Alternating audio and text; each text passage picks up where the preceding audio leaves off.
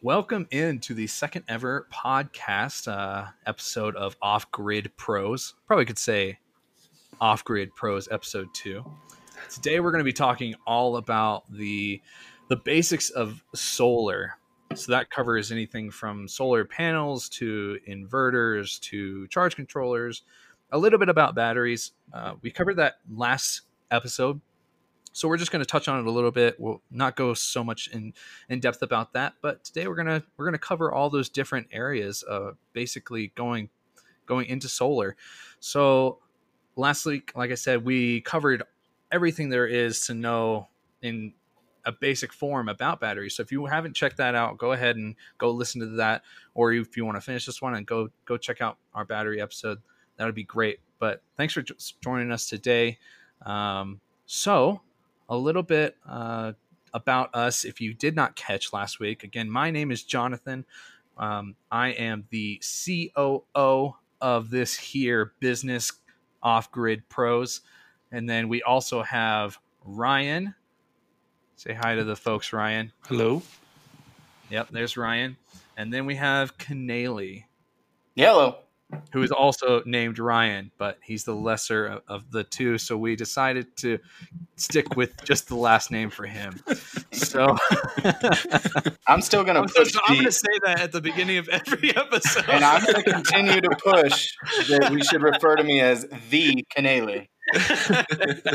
and we will always stick with just Canely. Um, so, how do we know each other? Again, Ryan is the owner of our solar installation company here in Flagstaff, Arizona, and we decided that we wanted to um, start this new company. But he he's the owner of that company called Prometheus Solar, and then um, I am the director of marketing for that. And Canely is a project manager on the Grid Tied side of the business, but has experience in batteries. So we decided to open this up this new company about off grid pros, just just talking about everything there is to know about off grid and and really diving in on how to make it a reality as opposed to looking at it as some some daunting task. So with that said, we're going to jump into our first uh, segment here, which is our interesting fact segment we've got two of them here today, and the first one I I'm gonna butcher this name so hard. The first one is is in 1839, Alexander Edmond Bech Becquerel. I, can you guys say that? Squirrel? you say that. It's like Beck Squirrel. Um, That's probably one of those ones where like the last four letters are yeah. silent. All right, so Alexander Edmund Becky uh, discovered the vol- photovoltaic effect. That is the ability to create an electric current from the sun's rays. Shortly after, Russell Ohl invented the first solar panel cell in 1941. So this is honestly surprising to me just because I didn't know how long solar had been around for. Hey, puppy. so, so like, nice, nice Canely. Nice. Skylar, you could have been on the episode. You should have just asked, baby girl. You shut up now. Just shush. The UPS guy's not that scary. so like said, solar has been around. Uh, the idea of solar has been around since 1940s, roughly. And so that was super surprising to me. But um, yeah, so I, honestly, I didn't really know a, a, ton about a solar before going into Prometheus, and now um, it's just really it's, it's, it's cool to know that it's been around for a lot longer than just you know the last 30, 40 years or so. How did but, he How did he figure that out? I don't know. How do you, I don't know how anybody figured out anything. Honestly, how did we get to where we are from rocks and dirt? It doesn't make any sense. How do you go from that to building a, a cell phone and computer and stuff? If you guys know feel free to feel free to chime in. Nope. Cool. Nope. Nope. Do not. Well, he did it, and we're all proud um, because it gave us the money we have today. So that's the first one. Second one, I posted this on our Prometheus Facebook uh, a couple weeks ago because I thought it was super interesting. Because people, I, I I speak to people today, and they say, I don't understand why why solar has to be so expensive I don't think they have any idea about this second fact, which is solar panel costs have dropped 99% since 1977. I don't, uh, that seems absurd to me. So, like, if we're installing, you know, a standard grid tied system, it costs somebody, I don't know, what, 20, 20 grand or so. $20,000. Imagine that 99 times more expensive. I Is- can't math, so I don't. What is that? A Yeah, billion that- dollars? Yeah, that's at least $1 billion for a, a 1,500 square foot house. That'll That never. that's that. In, that investment would never work out. Yeah, No. it's just absurd. But now it's like it like I said, it's 99% cheaper than what it was in 1977. So I, that is obviously just re- related to like the solar part of solar, not to say like the batteries or or inverters and stuff like that, but the solar aspect of solar has dropped 99% since 1977. So, is that like panels? Panels? Yeah. Yeah. Okay. So, because I know like batteries, obviously chemistry is always changing and, and constantly developing. So we talked about this last week, how lithium is is not the cheapest option, and we don't really see that decreasing a ton over the next few years.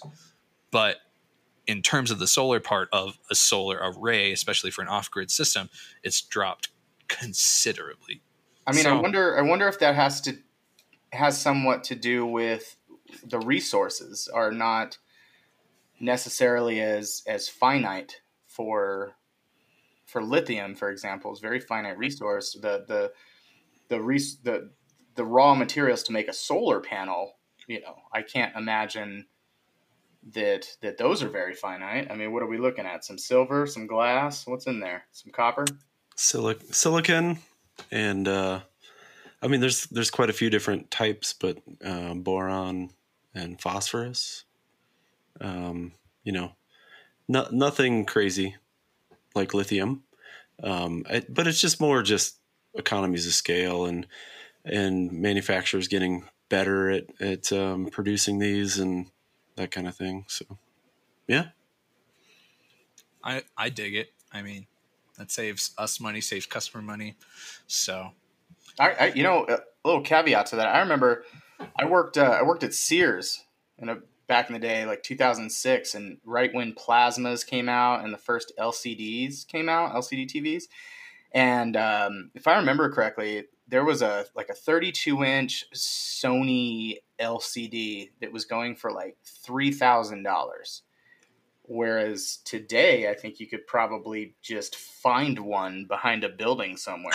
You know, literally, I remember when I first started college, I was like, I'm going to get a flat screen. I'm going to have a cool room, all this kind of stuff.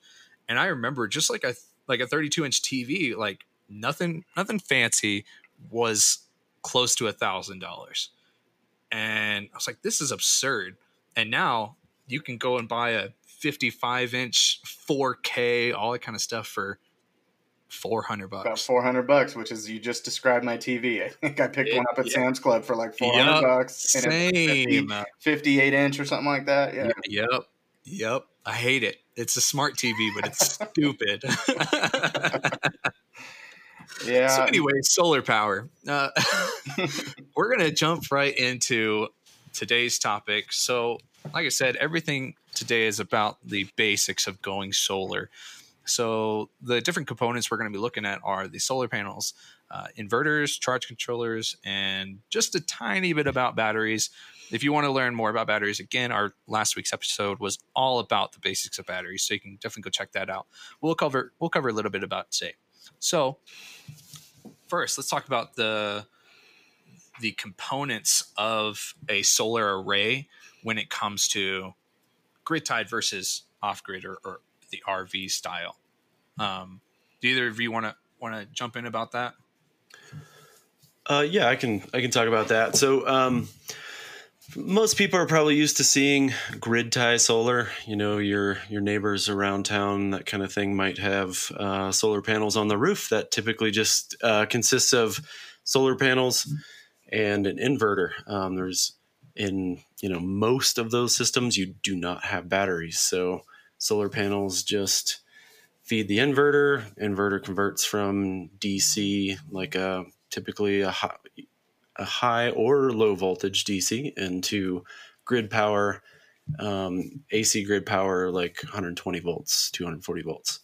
Um, but for off-grid systems, um, it works a little bit differently. So you've got the the solar panels, which um, basically just charge batteries um, that's the easiest way to think of it. They that their sole purpose is to recharge batteries. Um, in between the solar panels and the batteries, you have a solar charge controller, which its main focus is to um, just prevent the batteries from overcharging and also to, to charge as efficiently as possible.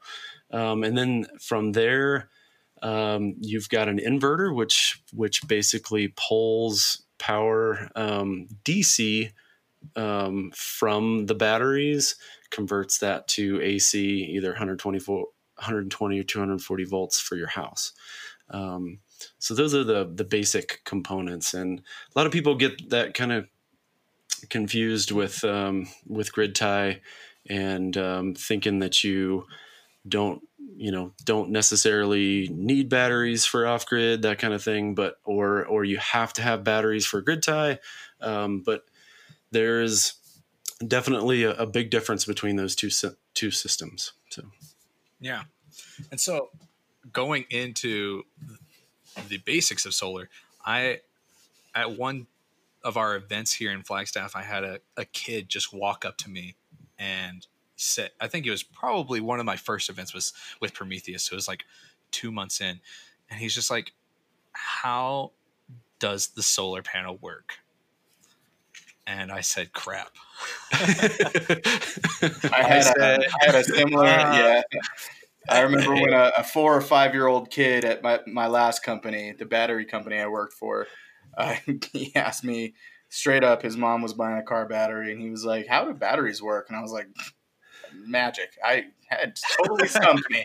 I had no idea. I didn't know how the the actual chemical reaction works. Yeah, but the but, good thing is, before the podcast started, we told Ryan he had to explain to everybody how they work. So yeah, Ryan, how how do solar panels work? Is it magic? Because I'm pretty sure it's magic.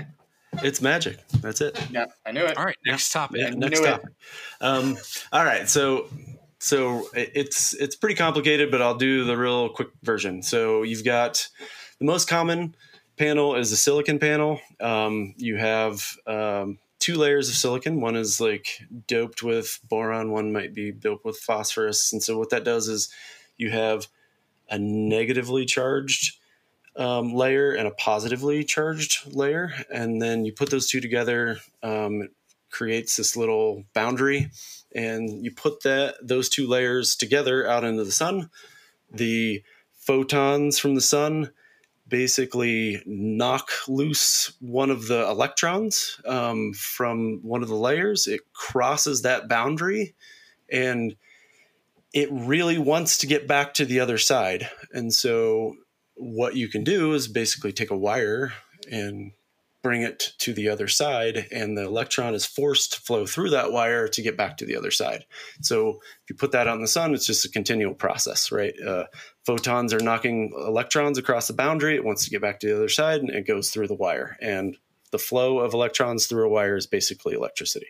So, so without that wire, we're not collecting any of that energy. Yeah, so if we, you know, uh, we put solar panels up on a roof and we don't actually connect it to anything, um, nothing nothing's actually happening. So yeah. That wow. is really interesting. Did you say one of the components was boring? boron. Oh. It is oh. pretty. It is pretty boring. so when when people are shopping for panels, so a customer like that we would have for a, small off-grid system or or an RV system, they're going to run into a couple of options of, of panels, and those are going to be monocrystalline versus polycrystalline. And I don't think peop- many people know the difference between a monocrystalline and a polycrystalline panel or which one's going to be more efficient. So I, w- I would kick it over to Canely, but I think probably Ryan again is going to be the better Don't answer. kick it to me. Don't. All right, Canely, tell us the difference between a monocrystalline and polycrystalline. I'm pretty sure I buy the. I think I buy the mono one mostly. I'm not really, or I could. I don't know. I just buy things Well, sometimes. well, generally on a, like a, a grid tied system, I would say most of the time we're going to install a monocrystal monocrystalline panel. I don't think unless a customer is adamant that they want to save a few extra bucks, are going to go with a, a polycrystalline panel. So, yeah, All right. Well, so so this is something that's kind of always annoyed me because like people get caught up on this and it really doesn't matter. It's like Mhm. it just it really doesn't matter. Um you know, monocrystalline is a little bit more efficient. It um and it's just in the way that they manufacture the silicon cells, right? Um um poly has mul- you know multiple crystalline structure uh, mono a mono um, cell is is grown from one single ingot. And and and basically that is the main difference. Mono is a little bit more efficient. And um and most of our panels today that we actually are installing because manufacturers are wanting to try to get squeeze as many watts as they possibly can into a panel so that they can sell it for a little bit higher price um, you know they're going to go with mono and and they're going to there was a time, you know, when I was first getting started uh, in solar back in, you know, 2006 up until maybe 2015, I would say, um, poly was a lot more prevalent just because they were able to produce it for a lot more cheap, a lot, a lot cheaper. And, um, and, but now the, the, it's basically mono unless you are going to you know lesser efficient lower cost um, panels so The, uh, the the cost that you mentioned is is actually a, a pretty uh, fun fact that I think I can interject with it. Um, what I found most interesting when I stepped into the solar world was, um, or one of the things I found most interesting interesting was the the panels are actually priced in the industry per watt. So when you buy when you buy a panel, um, you're you're looking for the price per watt, which could be 63 cents per watt or you're paying 50 cents whatever the case may be uh, but for whatever reason the industry standard is that they are priced per watt so um, thought that would just be an interesting fact to interject with. Yeah and that was always the thing that kind of annoyed me is people were all hung up on getting the most efficient panel but really what you should be concerned with is getting the most you know the best cost per watt. And it, it might you know if it's a little less efficient of a panel it might take a slightly larger space on your roof but for most people that doesn't matter. If it takes a couple extra square feet on your roof who cares? Um, a watt is a watt from these things. Um, so i would say i wouldn't get hung up on this mono versus poly but i would i would look at price per watt. Yeah, that, that is interesting because like at the end of the day with solar um, off grid specifically you, you know you're just trying to create your own power source right? So at, it just comes down to how much you're going to get out of the money you've put into it. It's an investment at the end of the day. Same with uh, grid tied systems. Uh, in addition to just going renewable energy just because it's better for the planet, it's also good for the wallet from an investment standpoint because if if you get a good enough price per watt for your entire system, it will pay itself off in the form of energy over a set amount of time. yeah, Yeah. and I guess uh, specifically more towards the type of customers that we will have for for off grid pros, they'll be looking at obviously the the monocrystalline and polycrystalline because that'll be options that they'll see but they'll also see a difference between rigid panels and flexible panels so i know one of the companies that that will most likely be working with is is energy. So energy tech. They have the energy flex unit that's coming out. They've been offering the apex. But the two options that they offer it's it's monocrystalline panel either way but they have 100 watt rigid panels and a 100 watt flexible panel. And the flexible panel is actually about hundred dollars more than the rigid panel. Is do you do you guys have like a preference or, or, or do you think one is is better than the other or is it better to go the cheaper option with the rigid and and just stick with that it really just depends on your application. Um, flexible panels are going to be um, a little bit less efficient. Um, so if you have an air, if you have a limited amount of space, like on your RV or something, um, you know, and then you might want to consider a, um, you know, a rigid panel because you're going to be able to get more watts per square foot. Um, the Sorry, that's my dog now. Sorry about that. um, but uh, so you might choose a flexible panel because you're needing to move it around a lot, and um, and so you would you, you, are afraid of damaging, you know, a, a, rigid panel that might have glass on it. Yeah. So you you would want to consider, um, you know, flexible flexible panel in that case. So. Yeah, so it's really for, just for the, situational. For the dumbass like me, when you say flexible panel, you literally mean like it can f- move. So it doesn't move yeah, and bend. Some people try to test is that it like flexes uh, like all the way, like you know, like that customer one, that buys it and says, "I'm going to bend it in half and see when it yeah. breaks," and then yeah, like a 180, 360. Yeah, yeah. So it, flexible my ass. It's, it's like it's like a it's like a 30 degree flex.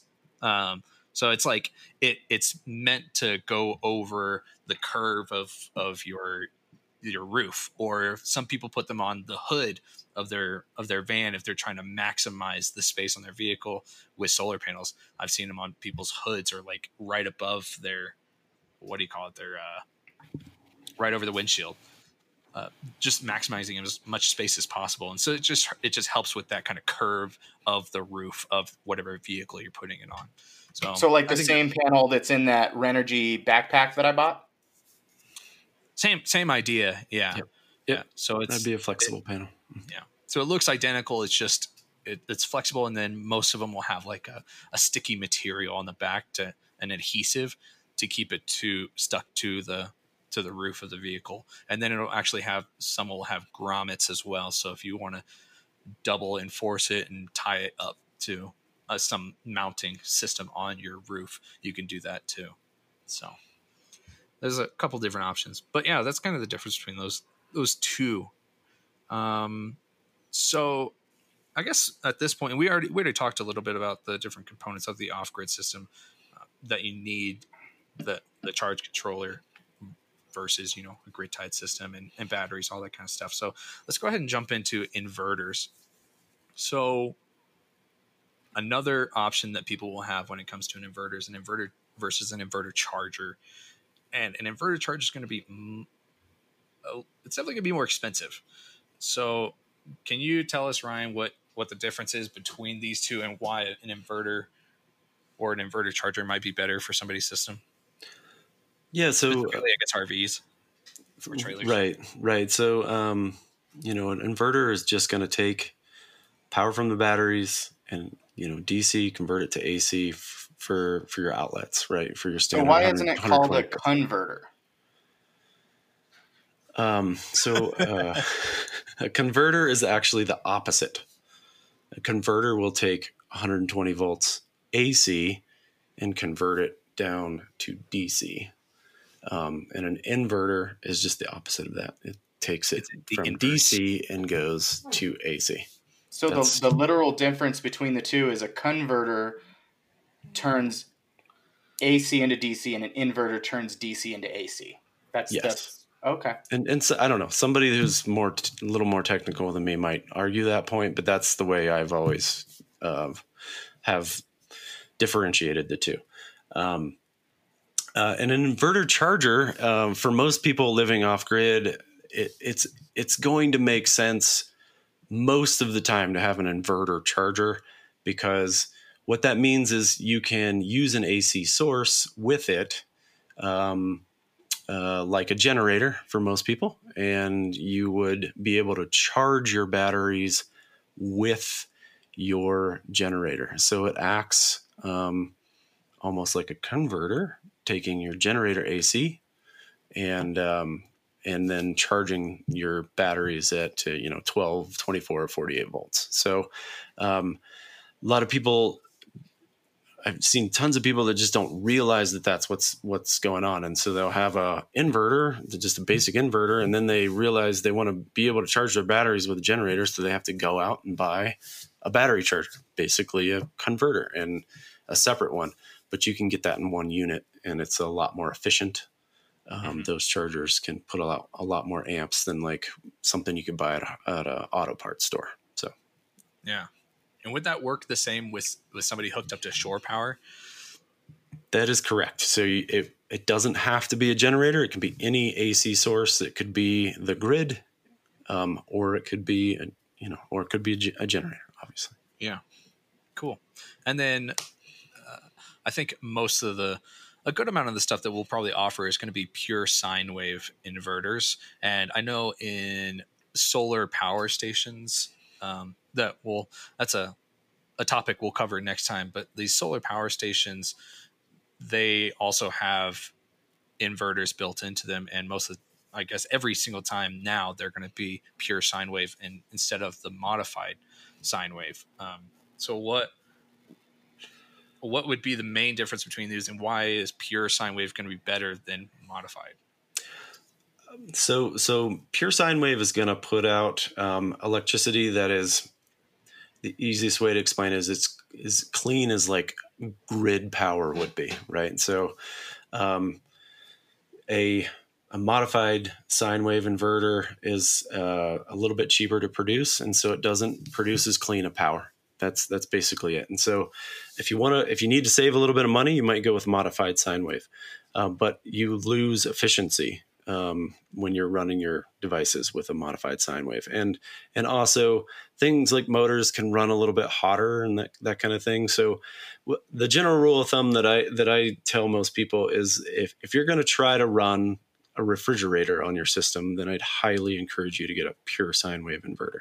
Um, if you're going to use this in an RV, modified sine wave is going to be just fine, uh, unless you're run, trying to run some like high end electronics or something like that. But um, if you, so yeah, if you want to use a refrigerator or maybe some high end like washer dryers, um, appliances like that, that that might be a little bit more sensitive to sine wave uh, to the sine wave.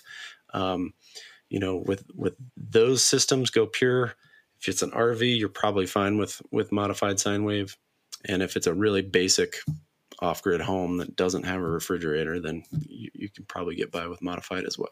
So yeah, and then uh, right before we cut to a break here, um, what what's going to be the maybe calculation or just the general thought process of of of sizing their their inverter specifically as to their batteries that they have so, so really, it's just a matter of thinking about all of the things you might want to be running at one time. That that yeah. is the bottom line. You you think, okay, I'm going to have my TV on. I'm going to have some lights on. I might want to run the microwave. So you look at the watts on those each of those appliances. You add those up, and you try to you try to have an inverter that is large enough to handle that.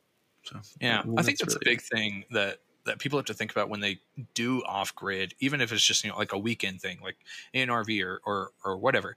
It's just making sure that you're aware of the power that you're using and specifically what you're using at one time.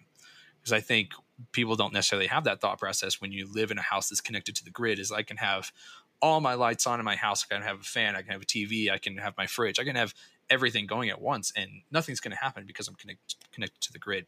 But once you're off grid, you're relying on these batteries, and however much solar you have is what you have to work with that's feeding into these batteries.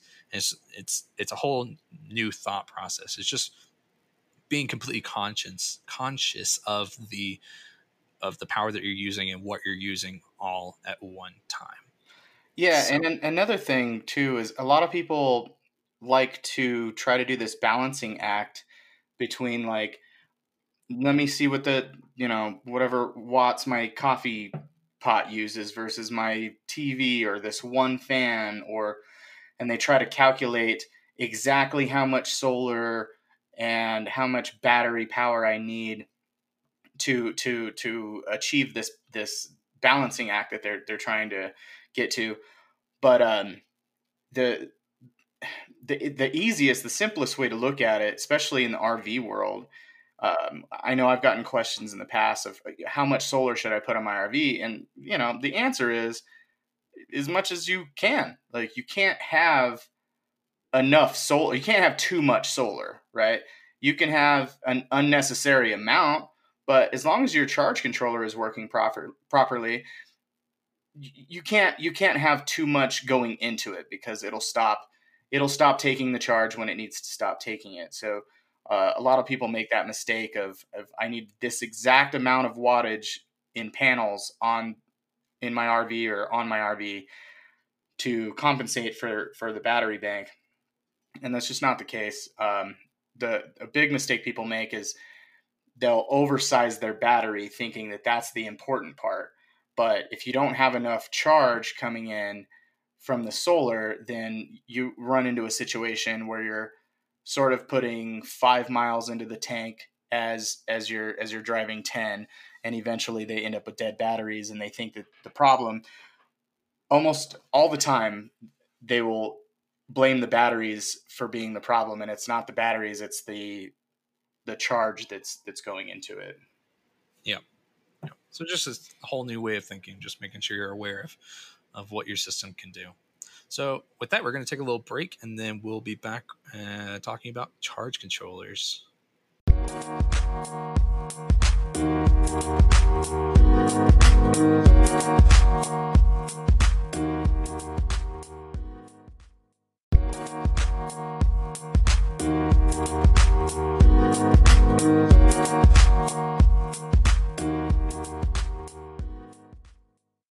and welcome back. Okay, so like I said, we are going to cover charge controllers now and a little bit about batteries. But like I said previously, last week was all about batteries. So if you want to know more, uh, definitely go check that episode out. But to speak a little bit about charge controllers, first we're going to talk about what amperage or what size charge controller in general that you're going to need based on your specific system. Because, like we said, a grid tied system isn't going to require a charge controller um, generally, unless you have battery backup, but whole other topic. But in terms of a small off grid system or an RV system, you're going to need a charge controller and you're going to need to know how to size it. So, Ryan, do you have any recommendations of how people can go about figuring that out?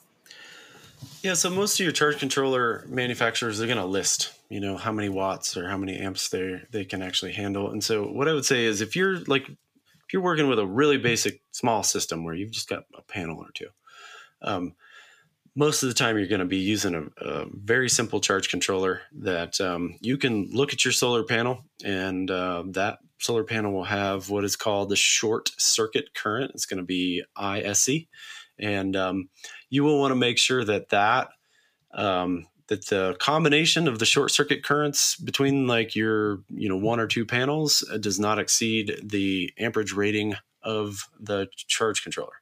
Um, so that's for like really basic small systems. But if you start stepping up into larger systems where you might have you know more than a few hundred watts, it's going to be it's going to make sense for you to get a maximum power point tracking controller. That's MPPT, and you're going to see going to see that on a lot of these different charge controllers, and um, it's from an efficiency standpoint, it's really going to make sense for you to do that if you get into any s- decent sized system. Um, and and all of those are going to be rated in watts, right? So if you got uh, a, a MPPT charge controller that's rated for a thousand watts, you can put up to a thousand watts of solar panels on it, and that's really the the easiest way to to size those. Um, there's some voltage considerations and that kind of thing, but that's really um, probably a little bit too much for for this episode. Um, but you can always you know talk to your salesperson and find out you know talk to them about the solar panels you're planning to use, and they can make a good recommendation on the, the the size and the configuration of the, the panels. Yeah, that's good. That's good to note because um, so we, uh, like we discussed last week, we are in, I guess, building this company, we are not just this podcast. The idea is to create a website that offers all these different products. So within that website, we are going to be offering charge controllers or even solar panels and solar kits that are pre-assembled solar kits that'll automatically come with a charge controller that is rated for the size of the kit that you want to get. So if you do have any questions about how to size your system or what charge controller to, would work best or how many panels do we need, anything like that, you can shoot us an email at info at shopoffgrid.com. I know last week, last episode, we were we were still using the offgrid pros at gmail.com back in the old days, but now we have officially switched over to it was like three days ago we recorded that uh, you could send us an email at info at shopoffgrid.com and that'll be a good place just to just to get in contact with us and like i said figure out what's going to be best for you and what what the specs are on this system that you might need. So yeah, and that's the best place where you can reach the Canali. Just so you're aware, yeah, if you want to actually talk to. Yeah, we are the we are the people that are actually going to be responding. We, we're it's not going to be some ran, random person. So no. you'll get to talk to the famous people. It's we did exciting. just get an intern today, though. So yeah, we will have him send an email. He'll weed out the the good ones and bad ones. Um, okay, so the next thing is are there situations where somebody doesn't necessarily need a charge controller for a small off-grid system. And I, it's it's silly because like i said we, pe- people don't use that for a grid tied system so they might not even know w- what a charge controller is until i guess even listening to this to this podcast or doing their own research. So is there a situation that somebody doesn't need that? Uh, the short answer is no. Like okay, I would I would always recommend one. Uh, if you're you have a five watt solar panel or ten watt solar panel, uh, maybe not, you know, but you need a charge controller. That's the yeah. bottom line. Yeah, and what, what could happen? What could happen if you don't have one? If it, it it's just taking putting too much power into the too much charge into the battery. What happens? Yeah, yeah so it can it can overcharge your battery and ruin your battery, shorten its lifespan. Um, you know, it can start potentially, you know, in certain situations, it could maybe even start a fire, you know, something, something like that. If a battery gets too hot and, um, it, batteries can explode. Canali, you know that. Oh yeah, experience. oh yeah, um, they do explode, and, and they're uh, loud. And, and the other thing is like if you don't have a charge controller on it, so, most, so charge controllers also have um, these things called diodes that prevent the batteries from actually feeding into the solar panels and wasting power. So, um, you know, it's another reason why you know even in a most basic system, it's worth the thirty dollars or whatever it is for just a tiny yeah. slow charge controller. Um, for that, the, the, peace of mind, right? The, yeah. the peace of mind. Yeah, because I know I know. Uh, speaking about all these different components, we we know that there's some things like like batteries, like lithium batteries, are going to be pretty expensive. But looking at specifically charge controllers, you can get one as cheap as, like you said, 20, 30 bucks. So on those on those really small systems, um, obviously the more the more you build your system, the bigger charge controller you're going to need. But it's it's definitely a good idea to always have that. And then the last little part about charge controllers is I have gotten this question before a few times, most from mostly from customers that have a charge controller and then they are given another one. Somebody gives them another one. And so then they're like, can I just use both of them? Do I need both of them? What if what if I'm growing my system and I just want to, you know, increase my amperage of my charge controller, but use two of them instead of buying a, a new one. Is that can somebody ever use two of them at once? Yeah, we have we have systems that have, you know, eight different charge controllers. So, um, it is it is very common to use multiple charge controllers. Charge controllers will operate independently. They they don't look at each other. They just look at the battery. They see the condition of the battery, and they're gonna charge if if the battery is needs additional charge it'll it'll charge if it doesn't it'll stop and and that goes for all of the charge controllers that are connected to that same bank. Um, now you you can oversize solar. Like you can actually put too many solar panels on a on a battery. Um, so it's just one of those things where, based on your battery bank, you, you just need to make sure that um, you haven't exceeded the max amperage that uh, is allowed for that. And it, it's really uncommon to to have way too much solar for a battery. Um, it is possible, um, but and, and in general, more solar the better. But it is possible to exceed um, the amount of, um, of, of amperage that is really good for a battery going into it and shorten its lifespan. So just yeah, yeah and that's that's, that's it, really important. No, it's really important to distinct. like that's why I say you can't have too much solar, but you can have an unnecessary amount uh, because you like he what he's what he's saying is you can put too much power through the charge controller, and in fact, you could um, I don't know the the terminology, but you could uh, short the charge controller, for example, or the charge controller blows, and then now you're just forcing a bunch of power into a battery bank. So that that's why when I always say that blanket statement, I always include that little caveat of like you can't have too much. Really, I mean, you'd have to be you'd have to have a, a, a bunch, but you you can have an unnecessary amount. So that's why I always make that distinction. You can have an unnecessary amount, but in a in a certain situations, you definitely don't you don't want to have a bank of eight golf cart batteries and then put 10,000 10, watts, flowing towards it. that that's when you're reaching that unnecessary amount. You can harm it, but it's like um, yeah. you you don't want to do you don't want to play the game where you're you're trying to time or you're trying to calculate exactly how many wattage of solar you need versus your battery bank. That's that's a good distinction to make for sure. I agree. I agree. Yeah. So yeah, so I guess jumping back into the batteries a little bit, um, just a just a quick little overview covering what we did in our last episode. What are what are people's options when it comes to batteries? Uh, talk about that, Canely. Yeah, so like we talked about in the first episode, um, the the the big the big three you'll hear a lot are lead acid, AGM, and and lithium, and the the, the main difference between them is the, the main difference that the, the end user needs to know is lead acid requires watering with distilled water or electrolyte. You have to maintain them. AGM is still technically a lead acid technology. It just uses absorbent glass mat, um, and they're maintenance free and a little bit heavier. Uh, but you you know you're going to get the same lifespan out of them. You just don't have to worry about them off gassing, and um, and you don't have to maintain them. And then uh, lithium is also a maintenance free technology. It's light, much lighter weight, but also much more expensive. Um, the only real problems you have with that one, the, the main one to note is is that you have to make sure that the lithium batteries are uh, temperature controlled because if they go above or beyond their parameters, they will just not work. So that's your that's your basics of the yeah. batteries. Are there are there different lifespans of these batteries?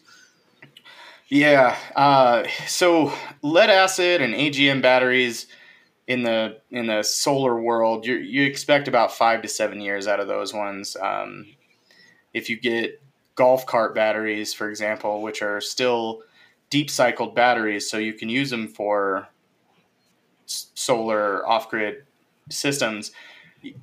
The problem is you have to maintain the crap out of them. Like you really have to pay attention to them best case you're looking at five years, but more often than not, in those situations, you're going to get two to three years out of those.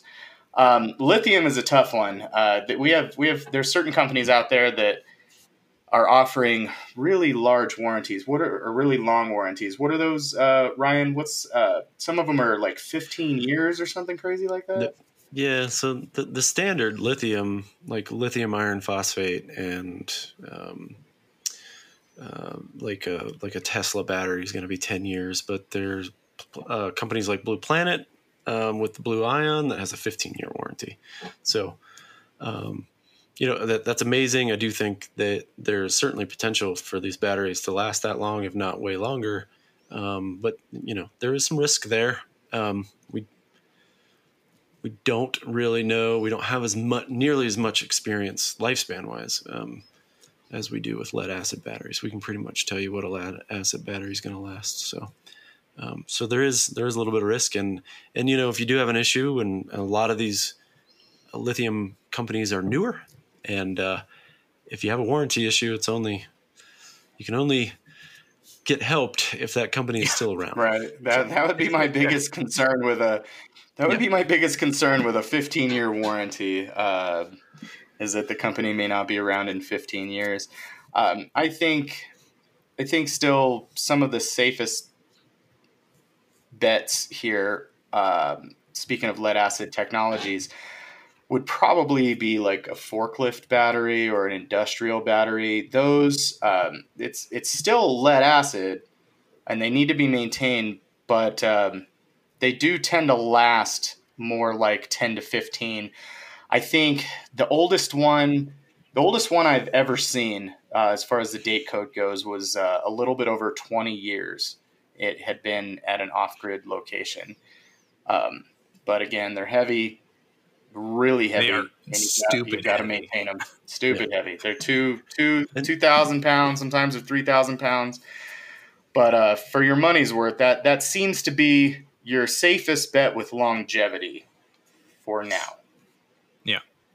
Yeah. Yeah, for for yeah, I would agree with that. Like an industrial uh, forklift battery.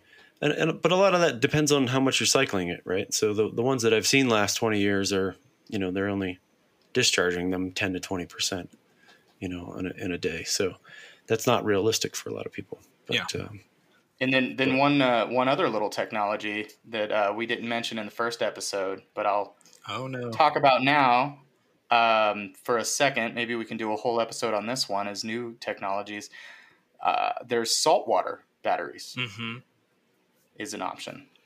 Yep I uh, yep. yeah, we've well uh, we can we can further that conversation, but all right, you, for those you, who don't, you for those who don't about know, it, and you can tell I know a little bit.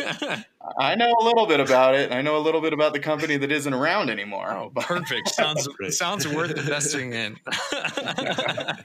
but for those for the listeners that don't know, uh, saltwater batteries do exist. Okay, well, we'll cover that in a in a new episode. Um, so, like I said, if you guys want to learn uh, a lot more about batteries, go ahead and go check out our first pe- uh, first episode. Um, that'll this will be released a, a, week after the first one, so go check that out. Um, thanks so much for for tuning in, and and next time we are going to be talking about solar power stations. Um, sometimes they are referred to as solar generators, but uh, that that's a little bit of a, a, testy subject to, to some people. I know some people feel very passionate about the name of this product. So we're going to talk about solar power stations um, in our next episode. Um, so make sure to follow along it at, on your favorite podcast listening platform and um, Make sure you also visit our website, shopoffgrid.com, to find all the different products that we talked about today, whether that's solar panels, charge controllers, inverters, all that kind of good stuff. We're going to have as many products on there as possible for you to choose from, but we're also going to be there to answer any questions you might have about sizing this system. So if you do have any questions, or any suggestions for future episodes, feel free to shoot us an email at info at shopoffgrid.com. You can also find us on Facebook, Instagram, and YouTube. All of our social medias are going to be at offgridpros.com. That's offgridpros.com. So, or I guess offgrid pros. So if it's Facebook, just Facebook forward, facebook.com forward slash offgrid pros, all that kind of good stuff. So again, Thank you so much for tuning in. Make sure to check out our first episode, and uh, we will catch you next time.